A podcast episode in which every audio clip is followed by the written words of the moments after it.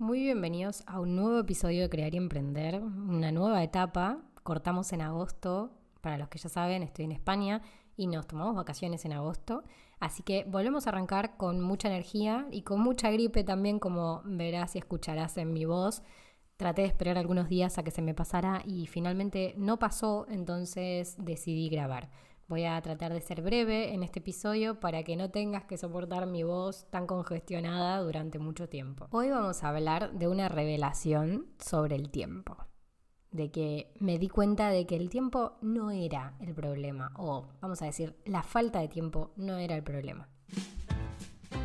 Te doy la bienvenida al podcast Crear y Emprender. En cada episodio exploramos cómo la organización, las herramientas digitales y la planificación estratégica pueden ayudarnos a ver el potencial de nuestros proyectos de forma simple. Transformamos la complejidad y los errores en pura claridad e inspiración. Mi nombre es Julieta Pelicioli, soy fundadora de la agencia Regiar y la voz que escucharás en el podcast. ¿Comenzamos? Durante estos últimos años, antes de venir a vivir a Europa, incluso ya habiendo llegado a Europa, trabajé en relación de dependencia o por cuenta ajena a la par que emprendía. Llevo siete años emprendiendo y mucho tiempo lo hice a la par de trabajar para empresas en jornadas cortas de cinco horas y jornadas largas de ocho. Imagínate estar haciendo eso a la par de tener que llevar 15 o 20 cuentas de redes sociales, reuniones, estrategias, creación de contenidos nuevos y a su vez también estar dando clases. Yo tenía una jornada en Argentina de ocho horas en una oficina, la cual me era muy funcional para los proyectos que teníamos a futuro en pareja, que uno de ellos era justamente venir a vivir a Europa, y por lo tanto no lo podía dejar. Y también tenía las clases durante la semana que daba talleres a la noche para emprendedores en una escuela, más que se sumaba muchas veces algún fin de semana que otro para poder hacer jornadas más intensivas de esos mismos talleres. A la par, tenía estos clientes a los cuales le llevaba como una agencia de marketing tradicional, redes sociales, publicidad, hacía asesorías y demás. Y sumado a eso, el equipo que se iba formando de a poco de colaboradores externos y gente que trabajaba conmigo para poder hacer equipo y llevar mucho mejor a estos clientes. Entonces, imagínate todo eso. Imagínate que mis jornadas eran muy intensivas y que prácticamente no me daba el día para nada más. La verdad, durante mucho tiempo no estuve ni siquiera activa en redes sociales, no tenía sistemas de automatización de nada y tampoco necesitaba salir a buscar nuevos clientes y darme a conocer porque por suerte los referidos siempre fueron la base de las ventas de Regiar.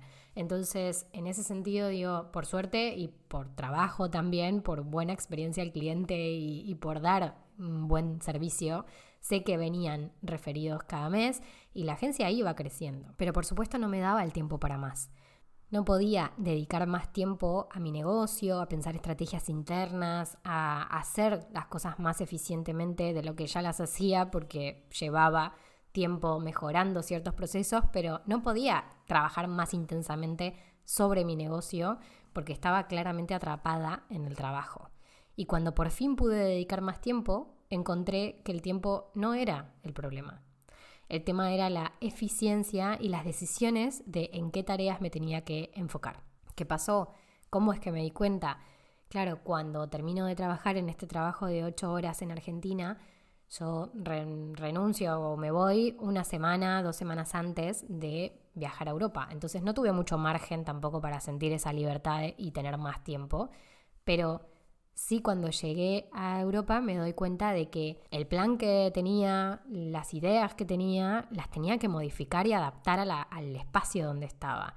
Yo sabía que era un boceto el plan que tenía en manos, Tenía clientes que todavía estaban en Argentina y seguía manejando, pero sabía que la agencia necesitaba un cambio, un cambio grande, que me llevó bastante tiempo darme cuenta de qué tipo de cambio era y creo que sigue mutando muchas veces en, en los servicios o en la experiencia que quiero darle a cada cliente y en cómo aportar valor, pero lo que sí me di cuenta es que no sabía por dónde empezar. Tenía muchísimo más tiempo disponible, tenía horas del día que nunca antes había tenido y sin embargo no sabía por dónde empezar, no sabía qué hacer. Entonces ahí fui mucho más consciente de que el problema no era realmente la falta de tiempo, sino la falta de foco y de eficiencia, de toma de decisiones conscientes, de en qué tenía que mejorar, en qué tenía que focalizarme, qué pasos tenía que dar.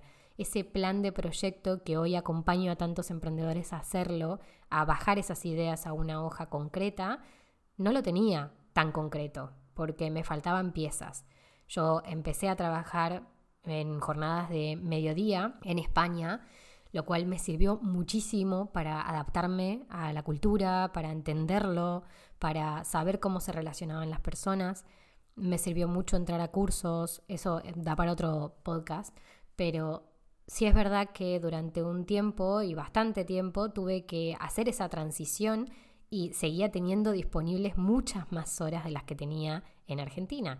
Entonces, digo, vino para atrás y digo, sí es verdad que hice muchas cosas, puse en funcionamiento el segundo emprendimiento que hoy está en pausa, pero en su momento le di mucho más empuje y digo, con el tiempo podemos diseñar la rutina que de verdad queramos, pero en cuanto a negocio es mucho más importante saber cuáles son los puntos de foco y en los cuales vamos a ser eficientes y dar, trasladar ese valor de tiempo en acciones concretas que nos lleven a buenos resultados que el hecho de simplemente estar ocupado.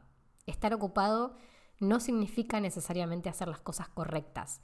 Me llevó bastante tiempo entender esto y sobre todo poder ponerlo en práctica y entender cómo priorizar, cómo aprender esa priorización, cómo hacer que el impacto de mi tiempo utilizado en ciertas tareas repercuta, justamente tenga impacto en los resultados del negocio, básicamente, y también hacia dónde quiero llevar ese negocio. Vamos a ver un poco el clásico 80-20 de Pareto que aparece en todos lados y para mí hace las cosas siempre mucho más simple. El 80-20 de Pareto lo que dice es que justamente el 80% de tus resultados vienen del 20% del tiempo empleado en tareas específicas o el, 20 por, el 80% de tu facturación, por ejemplo, proviene del 20% de tus mejores clientes.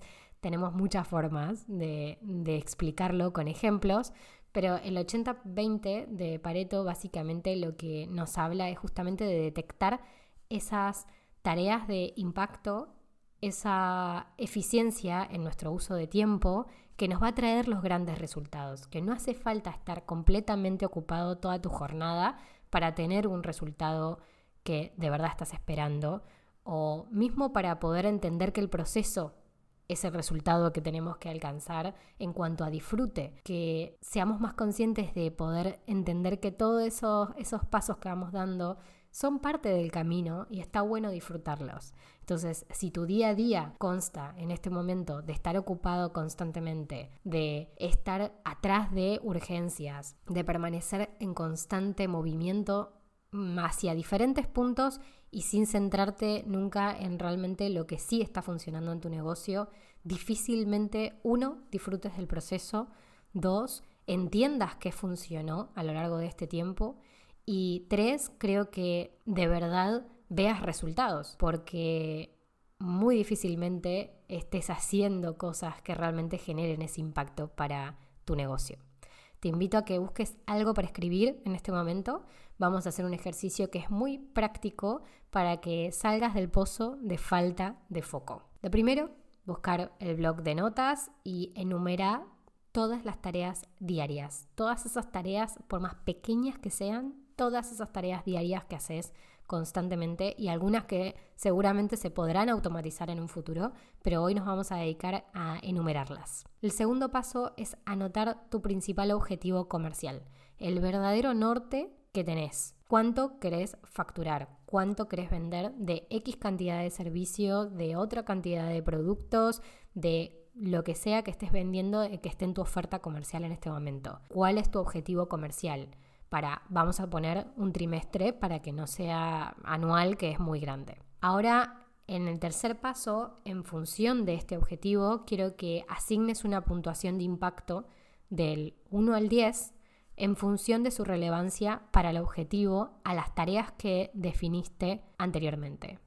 Esto no solo te va a dar claridad de si las tareas que estás haciendo tienen sentido y hacen sentido a tu objetivo comercial, sino que también te va a decir cuáles son las que tenés que sacar definitivamente de tu rutina, las que tenés que eliminar por completo. Y me refiero a tareas que pueden ser simples y simplemente hay que delegarlas porque son operativas y en este momento no influyen demasiado, no impactan demasiado en el resultado, en ese 80 que estamos buscando, pero hay otras que directamente hay que eliminarlas por completo, como revisar cinco veces al día si me llegaron mensajes por Instagram. Eso definitivamente hay que eliminarlo y no tiene sentido y no hace sentido en este momento al objetivo más grande que tenés.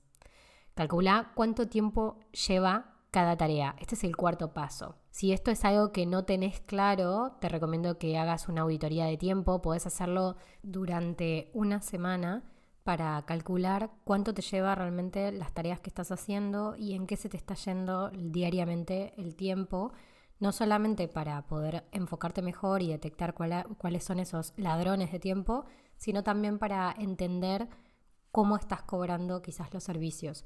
Esto, esta auditoría hice una muy grande hace poco con una mentora con la que trabajé y me sirvió bastante para entender cuánto tiempo me llevan los proyectos más grandes y cuántos proyectos de esos grandes puedo tener por cada trimestre, porque lo llevaba a un extremo y quizás lo que hacía era demandarme mucho tiempo. Entonces por eso te digo que es re importante tener en cuenta esto de hacer esta auditoría cada tanto para que sepas cuánto tiempo estás dedicando a cada una de esas tareas que ejecutas todos los días. Esta matriz la puedes usar, en este caso la usamos para un objetivo comercial, pero la puedes usar con diferentes objetivos que tengas a la hora de, por ejemplo, hacer una bajada de acciones específicas y tareas concretas que tenés que realizar para ese proyecto. Si tenés un proyecto puntual, por ejemplo, que tiene que salir el trimestre que viene, bueno, qué caminito tenés que hacer para poder llegar a que se cumpla ese objetivo y acá vas a poder definir cuáles son esas tareas más relevantes haciendo esta numeración y a su vez poder calcular, ya teniendo esta auditoría previa, el tiempo que te puede llegar a llevar ese proyecto concreto.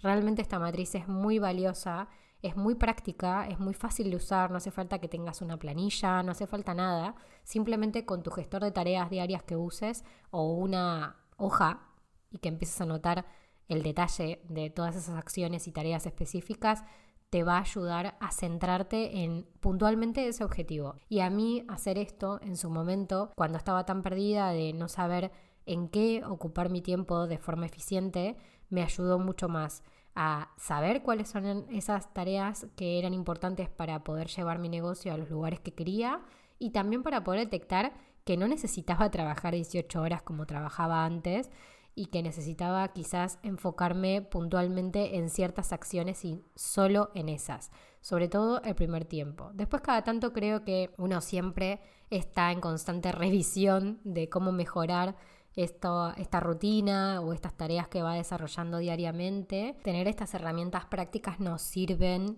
para poder volver a eje una vez que llegamos a lugares donde nos encontramos un poco abrumados por no saber por dónde ir o estamos viendo que nuestras rutinas se nos están yendo un poquito de las manos y necesitamos volver a centrarnos.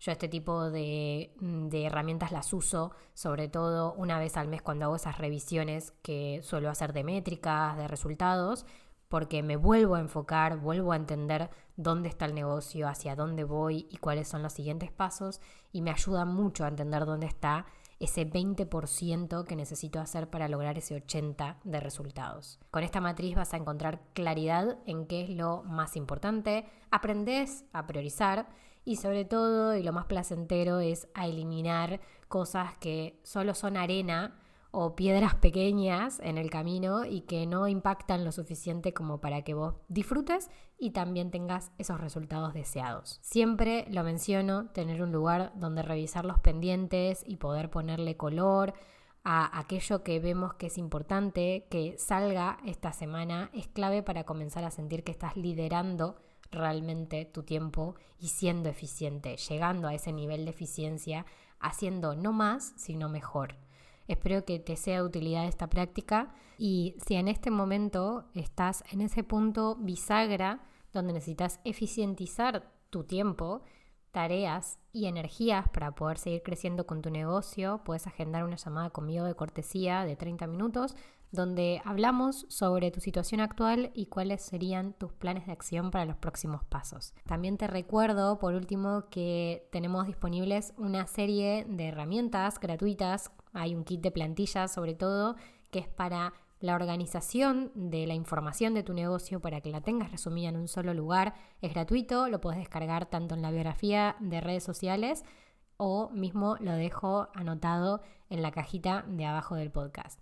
Espero que te haya gustado el episodio de hoy. Si es así, te pido que dejes las cinco estrellitas de valoración en Spotify o una reseña en la aplicación que te encuentres para saberlo, para conocer también de qué episodios disfrutan más y qué es lo que se llevan de cada episodio y así podemos seguir creando para todos ustedes. Muchas gracias, nos vemos la próxima.